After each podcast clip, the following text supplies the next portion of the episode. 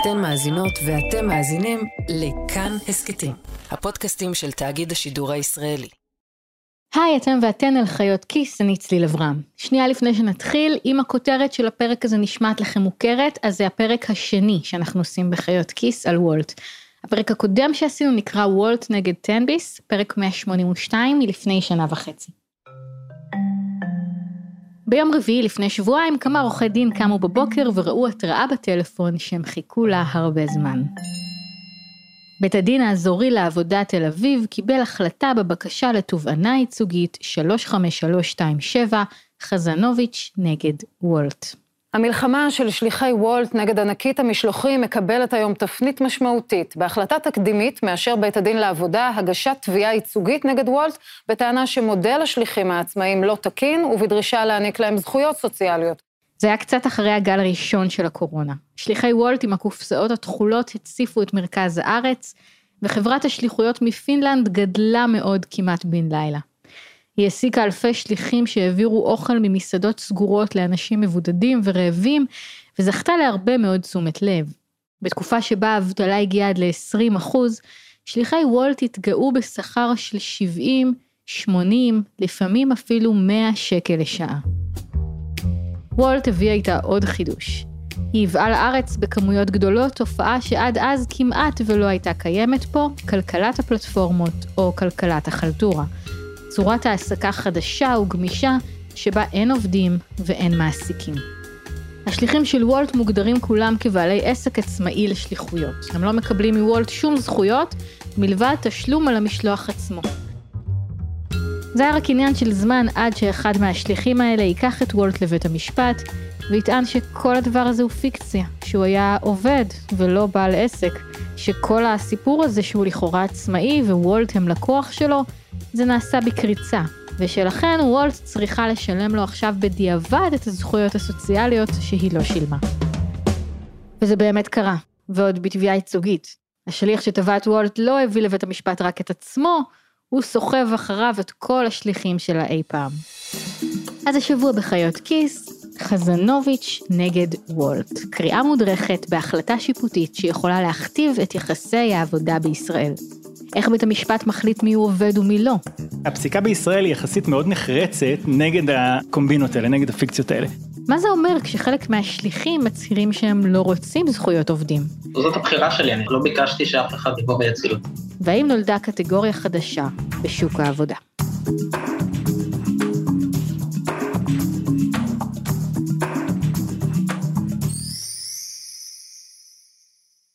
בית הדין האזורי לעבודה תל אביב נמצא בבת ים. בקומה השביעית שלו, באולם קטן בלי חלונות, התכנסו בנובמבר 2021 כל הצדדים. עורכי הדין של וולט, התובע ועורכי הדין שלו, אנשי פורום קהלת, נגיע אליהם יותר מאוחר, וכמה עיתונאים וסקרנים שישבו בספסל האחורי. העד הראשון היה גולן חזנוביץ', שתבע את וולט בתביעה ייצוגית. הוא בן 37, נשוי ואב לילדה. בתחילת 2020, המסעדה שעבד בה נסגרה והוא חיפש עבודה זמנית. כשהגיעה הקורונה, העבודה הזמנית הפכה לקבועה. זה מה שהוא סיפר בבית המשפט. אסור להקליט בבתי משפט, אז הקטע הזה וכל הקטעים מהמשפט שתשמעו מבוצעים על ידי קריינים. הייתי במצב נפשי אחרי תקופה שהייתי מובטל עם ילדה קטנה בבית. הייתי חייב להיכנס לעבודה. הייתי חייב להתחיל לכלכל את הבית, זה, זה להביא אוכל לילדה שלי. התחלתי לעבוד ועשיתי מה שצריך בשביל להיכנס לוולט. זה מה שהיה על הפרק. חזנוביץ' עבד בוולט חצי שנה, 26 ימים בחודש בממוצע, והרוויח בין 4,600 ל-12,000 שקלים בחודש, בתור עצמאי שנותן לוולט שירותים. הוא טען שמעולם לא היה לו עסק של שליחויות, שהוא בעצם היה עובד של וולט לכל דבר, שההגדרה שלו כעצמאי הייתה פיקציה, שוולט צריכה לשלם זכויות סוציאליות לו ולכל השליחים האחרים שעבדו בוולט אי פעם. סכום שהוערך באופן מאוד כללי בכ-24 מיליון שקלים. מי שלקח את וולט לבית המשפט לא היה ארגון עובדים, ההסתדרות לא הייתה מעורבת בזה, זה גם לא היה איזה משרד עורכי דין חשוב בתחום דיני עבודה. התביעה הייצוגית שאולי תשנה את שוק העבודה בארץ נולדה במשרד עורכי דין קטן, בוטיקי, יעקב שפיגלמן ושות', משרד שמתמחה בתביעות ייצוגיות. אז נתחיל מהסוף. בינתיים בית המשפט החליט שכן, יש בסיס לקבל את הבקשה לתביעה ייצוגית, ושסביר להניח שיש יחסי עבודה בין וולט לבין השליחים שלה. זה עדיין רק שלב ראשוני, זה לא אומר עדיין שהתביעה התקבלה. אבל זה כן אומר שבית המשפט רואה פה בסיס איתן לדון בה וזו משוכה שדי קשה לעבור. איתות משמעותי לוולט שלצד השני כנראה יש קייס. אבל זה לא קרוב אפילו להסתיים. וולט תערער על ההחלטה לבית הדין הארצי לעבודה, ותטען מה שהיא טענה עד עכשיו, שהשליחים שלה הם בעלי עסק עצמאי, שהם לא עובדים אצלה, ושכל הסיפור הזה ייקח עוד כמה שנים. בסופו של דבר, בית הדין הארצי לעבודה ואולי אפילו בית המשפט העליון יצטרכו להחליט בסוגיה שעולה מפעם לפעם. מי עובד? כדי לספר את הסיפור הזה ביקשתי את עזרתו של פרופסור גיא דוידוב. ואם אתה יכול תגיד מי אתה ומה אתה עושה בחיים. אני גיא דוידוב, אני פרופסור לדיני עבודה באוניברסיטה העברית. דוידוב מסביר שהשאלה מי הוא עובד היא שאלה ממש ממש בסיסית בדיני עבודה. כל דיני העבודה אה, מבוססים על איזושהי הבחנה בין מי שעובד למי שאינו עובד. כלומר, רק מי שנכנס לגדר ההגדרה של עובד, הוא נהנה מדיני עבודה, וזה כל חוקי המגן, נניח שכר מינימום, ימי חופשה, ימי מחלה, גם הזכות ל- להתאגד, לנהל משא ומתן קיבוצי. הבעיה היא שהכנסת לא ממש טרחה להגדיר אף פעם מי נחשב עובד ומי לא. המטלה הזו של לעדכן את ההגדרה בהתאם למציאות המשתנה נפלה על בית המשפט, או יותר נכון, על בתי הדין לעבודה. כי הרעיון הוא שאם אני מזמין אינסטלטור, או אני מתיה, מתקשר עם איזשהו יועץ, או מה שזה לא יהיה, שהוא קבלן עצמאי, אז הוא לא עובד שלי, אני לא צריך לדאוג שהוא יקבל שכר מינימום, לא צריך לתת לו חופשה, לא צריך. לדאוג ל... אתה הלקוח שלו. בדיוק. אז זה נועד להבחין בין קבלן עצמאי ללקוח, למול יחסים של עובד, עובד שכיר הכוונה, למעסיק. בחזרה לבית הדין לעבודה בבת ים. אחרי גולן חזנוביץ' עלה להעיד אמרי גלאי. גלאי הקים את הסניף הישראלי של וולט והיה המנכ"ל שלו, והיום הוא מנהל אזור אירופה בחברה. עורך הדין עמית עידו מהתביעה ניסה להבין ממנו מה הופך את וולט לחברת טכנולוגיה שמתווכת בין קונים למוכרים, ולא לחברת משלוחים. אתה כותב בסעיף 34 לתצהיר שלך שוולט היא חברת פלטפורמה טכנולוגית ולא חברת משלוחים. מעניין. להבנתי היא חברת משלוחים. תתקן אותי אם אני טועה, זו חברה שמספקת שירות של איסוף וחלוקת של טובין, והיא גם אחראית על האספקה וגם על ההפצה. אתה מסכים איתי? לגבי מה? לגבי מה שאמרתי הרגע, לגבי מה זה חברת משלוחים לתפיסתי. חברת משלוחים לתפיסתך, חברה שמתעסקת במשלוחים. שמספקת איסוף וחלוקה של טובין. מסכים או לא? כן, נשמע הגיוני. אני שליח, אני חלילה מחליק בכביש, האוכל נהרס. מי לוקח על זה אחריות? וולט. זאת אומרת שאם השליח עושה נזק או טעות, האחריות היא שלכם. האחריות היא שלנו, אבל יש לנו אפשרות לקזז את זה מהשליח. השאלה האם וולט היא חברת משלוחים או חברת טכנולוגיה, אולי נשמעת קטנונית או פילוסופית, אבל היא חלק מסדרת מבחנים שבית המשפט משתמש בהם כדי לענות על השאלה האם מישהו הוא עובד או לא. בעצם היא דנה פה בשאלה האם זאת חברת טכנולוגיה או חברת משלוחי מזון. כן, אז באמת, מה, שקרה עם החברות פלטפורמה בכל העולם, שהיה הליכים משפטיים, זה ניסיון לטעון שאין יחסי עובד מעסיק, אז הם אמרו, אנחנו רק מתווכים פה, ואנחנו חברת טכנולוגיה, לצורך העניין, זה מה שהם מציגים, שמחברת בין קונים למוכרים, שהאמת שזה, מבחינה טכנולוגית זה באמת רעיון מצוין.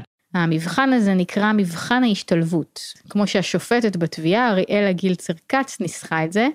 האם העבודה שבוצעה היא פעולה נחוצה לפעילות הרגילה של המפעל? והתשובה שלה היא שוולט היא חברת משלוחי אוכל, וככה היא מציגה את עצמה למסעדות שהיא עובדת איתן וללקוחות שלה. בהיעדר אלפי השליחים, היא כותבת, לא ניתן יהיה לספק את המשלוחים. במילים אחרות, אם אתם חברת שליחויות והמוצר שאתם מוכרים הוא שליחויות, יהיה לכם יותר קשה לטעון שהשליחים לא עובדים אצלכם, כי בלעדיהם אין לכם מוצר.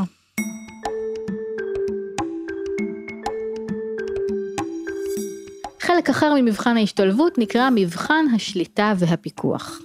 אם החברה מפקחת על העבודה של השליחים, אז זו עוד נקודה לצד שטוען שהם עובדים, שכירים. האם וולט מפקחת על השליחים שלה?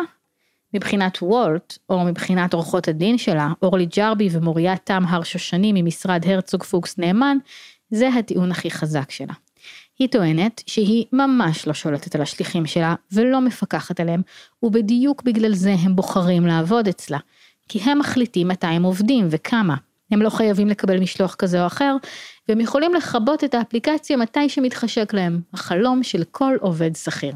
זו באמת נקודה חשובה שמייחדת איפשהו את כלכלת הפלטפורמה, העובדה שיש לך איזושהי יכולת להחליט כמה לעבוד ומתי לעבוד. יש פה כל מיני לחצים ודוחפים אותך לעבוד בשעות מסוימות שנוח להם וכמובן באזורים מסוימים אתה לא תרוויח כלום אם תעבוד רק בשעות שהכי נוח לך באמצע הלילה ובפריפריה אז זה לא שיש לך חופש מוחלט אבל יש לך מידה מסוימת של חופש להחליט מתי וכמה.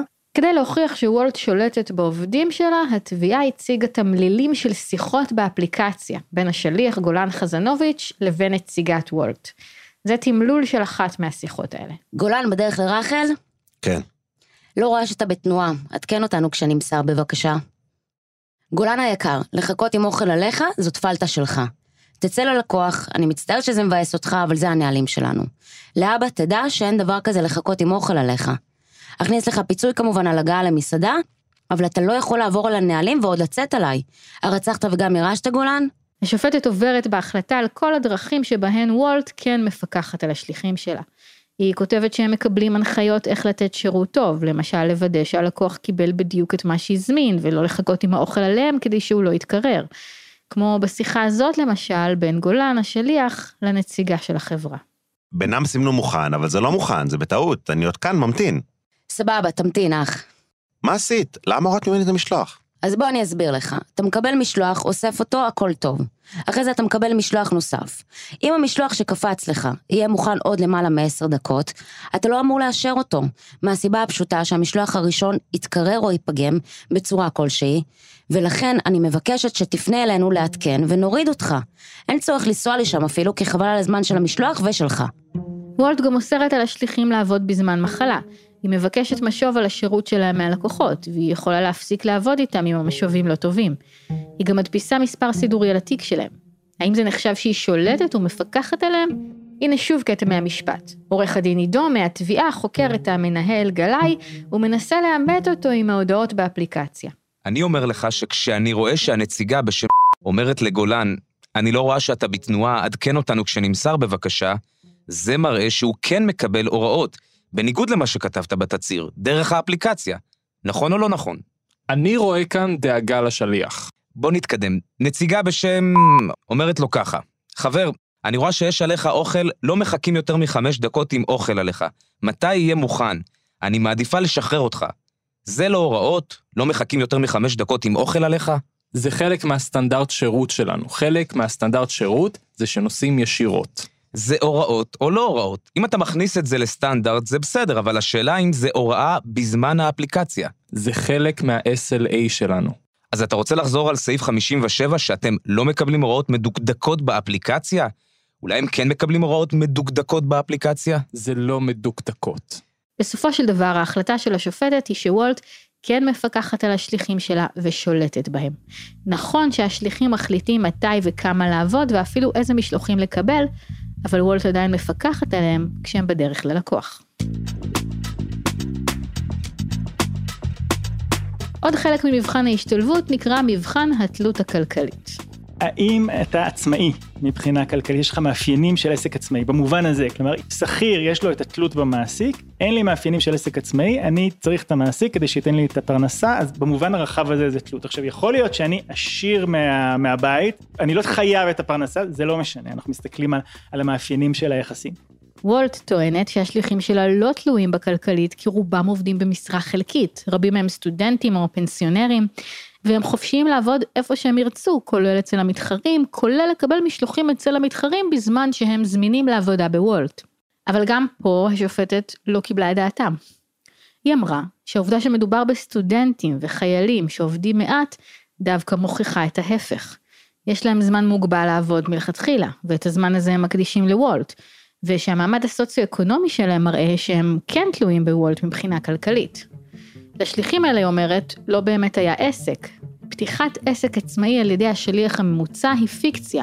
חייל בשירות סדיר לא יחפוץ בפתיחת עסק לצורך ביצוע שליחות. אוכלוסיות אלו אין להן על פי רוב עסק עצמאי, ומדובר בניצול מצבם של אותם אנשים המבקשים לעבוד כשליחים. המבחן הבא נקרא מבחן הסיכון הכלכלי, או מבחן הסיכוי לרווח והסיכון להפסד. בעולם העבודה יש מין ניהול סיכונים שכולנו מכירים. מי שבוחר להיות שכיר נהנה מיציבות ומהכנסה פחות או יותר קבועה. גם אם בעסק שבו הוא עובד יש תקופה חלשה, בדרך כלל לא כל כך מהר יורידו לו את השכר או יפטרו אותו. אבל יש לזה מחיר. גם אם העסק משגשג ועושה המון כסף, מי שנהנה מזה בדרך כלל הוא בעל הבית. ועצמאים מכירים היטב את חרב הפיפיות הזו. הם אלה שלא ישנים בלילה בגלל הפחד להפסיד כסף, אבל כשהם מרוויחים, הם לוקחים את כל הקופה. אני יודעת, אני יודעת, גם מס הכנסה או ביטוח לאומי, אבל הבנתם את הרעיון. בכלכלת הפלטפורמה זה לא עובד ככה. אפשר לראות את זה היטב בשיח בין שליחי וולט לבין עצמם, ובכמה מחאות שהם ניסו להרים בנושא הזה. הדבר שהכי מעסיק אותם זה כמה עבודה יש, כמה שליחים גויסו, והאם יש מספיק עבודה כדי שכולם ירוויחו. וולט לא צריכה לשבור את הראש כמה שליחים לגייס, כי אם אין עבודה, היא פשוט לא משלמת להם. אז אתה גם לא מגדיר מראש את מספר העובדים שאתה באמת זקוק לו, אלא אתה נותן לעובדים לקחת את הסיכון שכמה ש... שיותר מדי בעצם הם יהיו זמינים, יתחברו לאפליקציה, אבל הם נותנים ליותר אנשים כנראה להתחבר כדי ליהנות מזה, בזכות זה זה יותר מהיר. ויש עוד עניין שנוגע לסיכוי לרווח ולסיכון להפסד. הכוונה היא עד כמה אני יכול ליהנות מהתייעלות, עד כמה יש לי איזושהי שליטה בהוצאות. נניח אם אני משתמש ברכב של עצמי וקניתי את הרכב ואני יכול לקנות רכב יותר יקר, יותר זול, או, שכ... או שכרתי משרדים לצורך העבודה הזאת ואני מחליט איפה לשכור וכמה לשלם. ברגע שבן אדם אין לו כמעט שום דרך להתייעל או לשלוט בהוצאות, הוא סך הכל נוסע על האופניים שלו והוא לא יכול להעסיק עובדים ואין לו פה שום הוצאות שהוא יכול לשלוט בהם, היכולת לחסוך בעלויות כדי להרוויח יותר, זה מה שנקרא סיכוי לרווח וסיכון להפסד, זה לא מספיק שאתה יכול לעבוד יותר. דרך שלו להתייעל זה לנסוע נגד כיוון התנועה. כן. וולט טענה שלשליח כן יש יכולת להחליט כמה הוא ירוויח, כמה משלוחים הוא יעשה, באיזה תדירות, באיזה רכב הוא ישתמש, האם הוא יקזז הוצאות ועוד דברים. זה שוב קטע מהחקירה בין עורך הדין עידו מהתביעה לבכיר בוולט עם ריגלאי.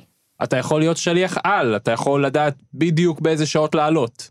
התשובה שלך היא שאני יכול לפתח כוחות על? להכיר את הכתובות בעל פה, את המסעדות בעל פה, את שעות הפעילות, עם איזה כלי תחבורה לעבוד, באיזה אזור, אתה יכול גם לעבוד עם עוד אפליקציות במקביל ולשלב. בית המשפט לא קיבל את הטיעון הזה. המצב הזה, אמרה השופטת, לא שונה מעובד קבלני שמרוויח לפי תפוקה. יש עוד מבחנים ברשימה הזאת ולא ניכנס לכולם. בסופו של דבר, בית המשפט קבע שקיימת אפשרות סבירה שיש יחסי עבודה בין וולט לשליחים שלה, ושיש פה בסיס לתביעה ייצוגית. אבל מה זה אומר? אוקיי, נגיד שהחלטנו שעובד מסוים היה בעצם עובד ולא עצמאי, מה עושים עכשיו? איך מפצים אותו על זה? אז בנושא הזה הייתה מחלוקת גדולה בבית הדין שהוכרעה לא מזמן בפסק דין בשם קוטה. העניין הזה של איך מפצים עצמאי שהיה בעצם שכיר השתנה משופט לשופט. עד שבאפריל 2021 בית הדין הארצי לעבודה קבע מה עושים. קודם כל צריך להבין כמה העובד היה מרוויח אם הוא היה שכיר. למשל כמה מרוויחים עובדים שכירים אחרים באותו תפקיד, באותו ארגון, או אם מדובר בוולט, לבדוק למשל כמה מרוויחים שליחים שכירים בטמביס. בית המשפט ערך חישוב שבודק מי בעצם מרוויח יותר. שליח שכיר בחברה מתחרה שמקבל 35 שקלים לשעה פלוס זכויות סוציאליות, או שליח בוולט. התוצאה על פי בית המשפט היא ששליח שכיר מקבל שקל ועשר אגורות לשעה יותר משליח בוולט, כשלוקחים בחשבון את הערך של הפיצויים, החגים, ימי החופשה, הנסיעות, הפנסיה וביטוח לאומי. גם אנחנו בפרק הקודם שלנו חישבנו את זה בדרך קצת אחרת, וקיבלנו בערך את אותה תוצאה. אבל בית המשפט מסייג שאי אפשר לדעת כרגע בדיוק מה השכר הכי נכון להשוות אליו, ושאם התביעה תתקבל יהיה צריך לעשות חישוב יסודי יותר. עורכי הדין שתובעים את וולט העריכו בבקשה שלהם הערכה מאוד גסה שעבור 4,000 שליחים שמרוויחים בממוצע 8,000 שקל בחודש לחצי שנה, וולט תצטרך לשלם עוד 6,000 שקל לכל אחד, ובסך הכל 24 מיליון שקלים. אבל זו הערכה מאוד גסה. וולט מצהירה היום שיש לה כבר 10,000 שליחים, וכמה כל אחד מהם עבד והרוויח, כרגע רק היא יודעת. בוולט טוענים ההפך, שאם הם היו מעסיקים את השליחים כשכירים, הם היו עולים להם פחות, ולכן לא מגיעים להם פיצויים. כל זה בסופו של דבר ישפיע בעיקר על שליחי וולט, אבל לא רק עליהם. אם בית המשפט יקבע בסופו של דבר שהשליחים הם עובדים, האם החברות האלה בכלל ימשיכו לפעול כאן? גיא דוידוב מסביר שכמעט בכל מדינה שבה פועלות חברות של כלכלת פלטפורמה, יש איזשהו תהליך משפטי או חקיקתי שנוגע לשאלה הזאת. בדרך כלל במרכז נמצאת חברת אובר, חברת פלטפורמה ענקית שלא פועלת בישראל. אחד המקומות שבהם מתנהל מאבק משפטי וחקיקתי עז על השאלה האם נהגי אובר יהיו עובדים או לא, היה קליפורניה. בית המשפט בקליפורניה קבע כבר ב-2020 שנהגי אובר וליפט צריכים לקבל זכויות של עובדים שכירים, אבל במשאל עם שנערך באותה שנה עברה חקיקה שקבעה שהם דווקא כן קבלנים עצמאים. בית המשפט פסל את החוק הזה בטענה שהוא לא חוקי, ואובר הגישה ערעור. ויש עוד אופציה. בקנדה למשל יש דרגה בין עצמאי לשכיר שנקראת דיפנדר, תלוי.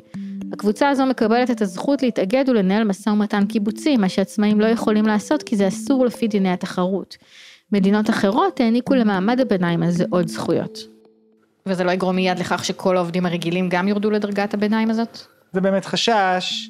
יש מדינות, נניח באיטליה, שאני חושב שבאמת הביקורת הייתה שזה, שזה הוריד מהאנשי, מה, מהעובדים לקטגוריות הביניים, והייתה על זה באמת ביקורת, זה באמת חשש הגיוני. אז מה יקרה אם גם פה יוחלט שהשליחים הם כן עובדים? בוולט הזהירו בעבר שהם לא יוכלו להמשיך לפעול בישראל. עוד אפשרות סבירה זה שהם יוכלו להמשיך, אבל השירות שלהם יהיה איטי יותר, או שהמחירים יהיו גבוהים יותר. יכול להיות שגם נראה אותם בקרוב מנסים לשנות קצת את מודל ההעסקה כדי לחמוק מהגדרה של עובדים, כמו שעשו חברות אחרות בעולם. אבל האמת היא שהרבה לפני שבית המשפט יחליט מה יקרה עם שליחי וולט, בעלי המניות שלה עלולים להחליט בשבילה. וזה חלק מאוד מוזר בכל הסיפור הזה של כלכלת החלטורה ושל חברות משלוחים. הן בכלל לא מרוויחות כסף. גם אחרי שוולט לוקחת מהלקוחות שלה בין 12 ל-14 שקלים למשלוח, גם אחרי שהיא גובה מהמסעדות 27% ממחיר המנה כעמלה, וגם אחרי שהשליחים נפרסים עבורה בכל רחבי הערים שהיא פועלת בהן בלי תשלום על כוננות, היא עדיין הפסדית. זה נכון גם לגבי חברת האם של וולט, החברה האמריקאית דורדש, שרכשה אותה ב-8 מיליארד דולר לפני שנה. דורדש הפסידה ברבעון האחרון 260 מיליון דולר, וההפסדים שלה רק גדלו מאז הרבעון שלפניו.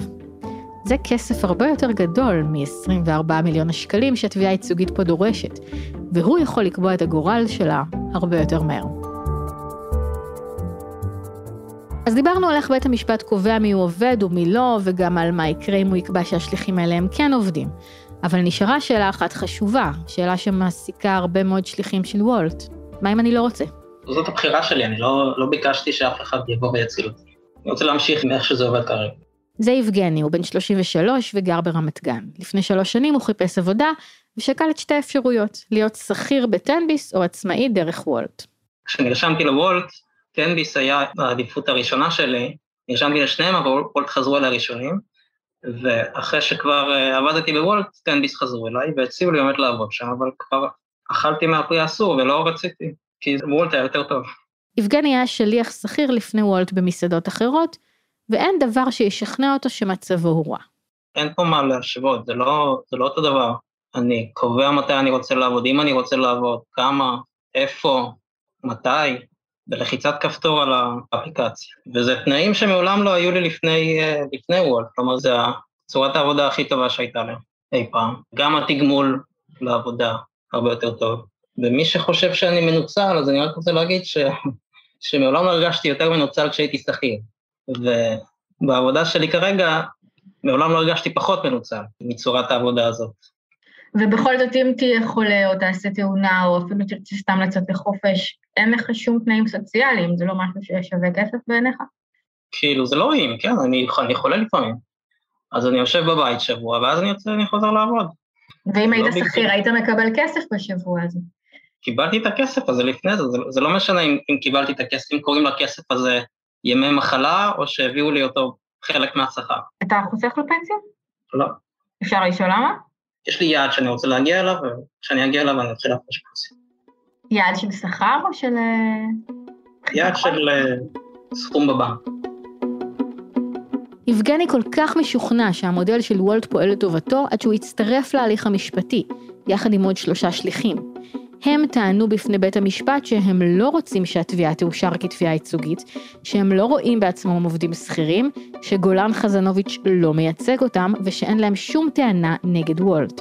הם עשו את זה בעזרתו של עורך הדין מאיר בוכניק מפורום קהלת. יש פה בעיה בעצם בכך שיש מישהו שמגיש תובענה ייצוגית, הוא מבקש לייצג את כל שאר השליחים שמשתמשים בוולט, כמו לדוגמה יבגני ועוד אחרים שהיו איתנו בקשר שלא רוצים שישנו להם את הסטטוס.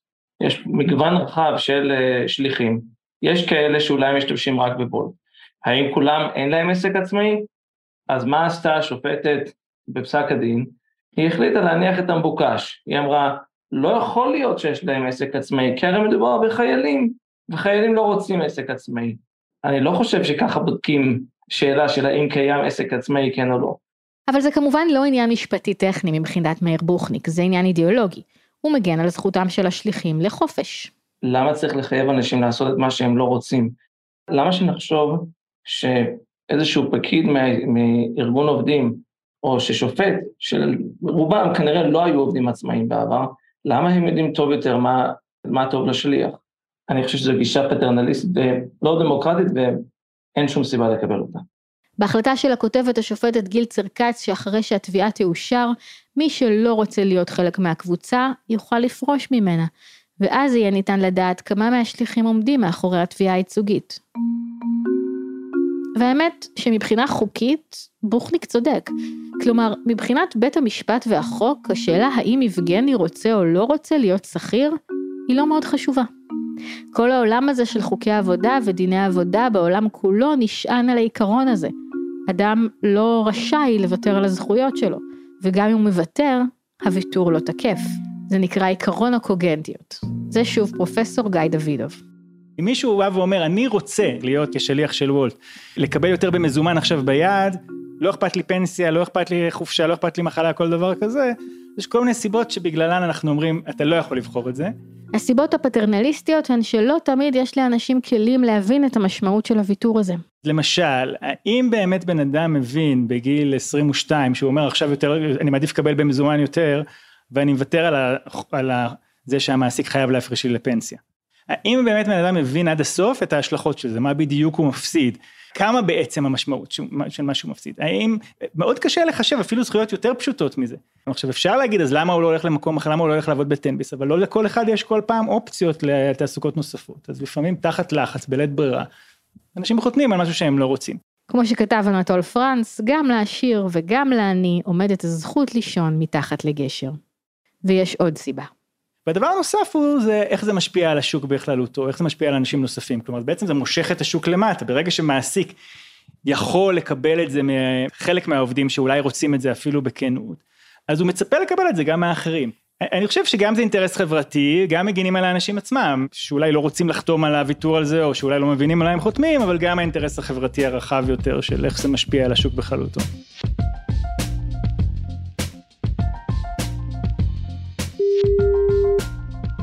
זהו. היי, אה, קוראים לי צליל, ולפני שנה וחצי ראיינתי אותך לכתבה על וולט. אני לא יודעת אם אתה זוכר. בטח אני זוכר. זה היה יום מאוד גשום, ואתה היית על, ה... היית על האופנוע, אה, ואמרת שאתה עושה מלא כסף, זוכר? גדול, כן, כן, זוכר. אז עכשיו אני עושה עוד כתבה, ורציתי לשאול אם אתה עדיין שם, ומה אתה חושב על זה היום? אה, לשמחתי אני לא שם. אוקיי. אז תספר לי איפה אתה היום. היום אני עובד בפרל כהן, זה משרד עורכי דין גדול. וואלה. אה, כן, כיף ממש. אני לא, לא עושה שם תפקיד משפטי, תפקיד יותר של פיתוח עסקי ומתעסק אה, בהשקעות וכאלה. נשמע מעניין. כן, מעניין מאוד, בהחלט.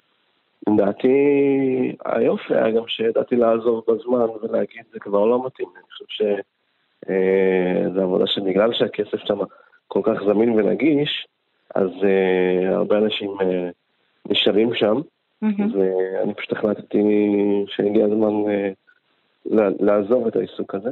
היום שאתה עובד במקום מסודר, ואני מניחה שאתה מקבל תנאים סוציאליים, נכון? יש לך...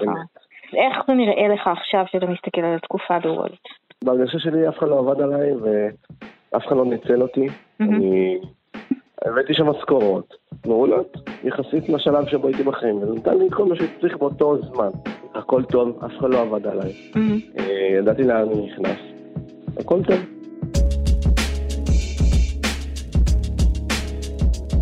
קרוב לבית שלי, בצומת של שני כבישים ראשיים בדרום תל אביב, יש טרמפיאדה, שבה עומדים כל בוקר מבקשי מקלט ושוהים לא חוקיים, ומחכים שמישהו יאסוף אותם לעבודה יומית, בבניין או בשיפוצים. משלמים להם לפי יום ובמזומן.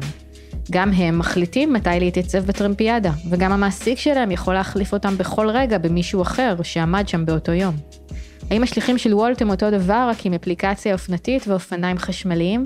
או שהם אנשי העולם החדש, שעובדים ביחסי עבודה בהתהוות ונהנים מהפירות של מהפכה טכנולוגית. בתי משפט מבת ים עד סן פרנסיסקו עוסקים עכשיו בסוגיה הזאת. מה שבטוח הוא שכשבית המשפט יכריע בשאלה הזאת, זה לא ייגמר בוולט, ולא בתחום השליחויות.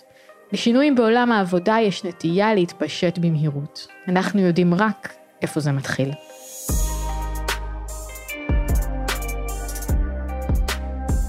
האזנתם לחיות כיס, ההסכת הכלכלי של כאן. אני צליל אברהם. עורכת חיות כיס היא נועה בן הגיא.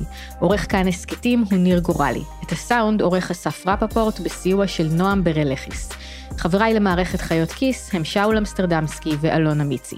תודה לרות אלבז ואורי לביא בתפקיד גולן חזנוביץ' ונציגת וולט. תודה לעמיתי פוקמן ואלונה מיצי בתפקיד עורך הדין עמית עידו ומנהל וולט אירופה אמרי גלאי. אם אהבתם את הפרק הזה, אולי תאהבו גם את פרק מספר 170 שלנו, מדינת ישראל נגד בר רפאלי, שם אנחנו מנתחים פסק דין אחר בענייני מיסים. אפשר להאזין לנו בכל יישומון הסכתים ובאתר כאן.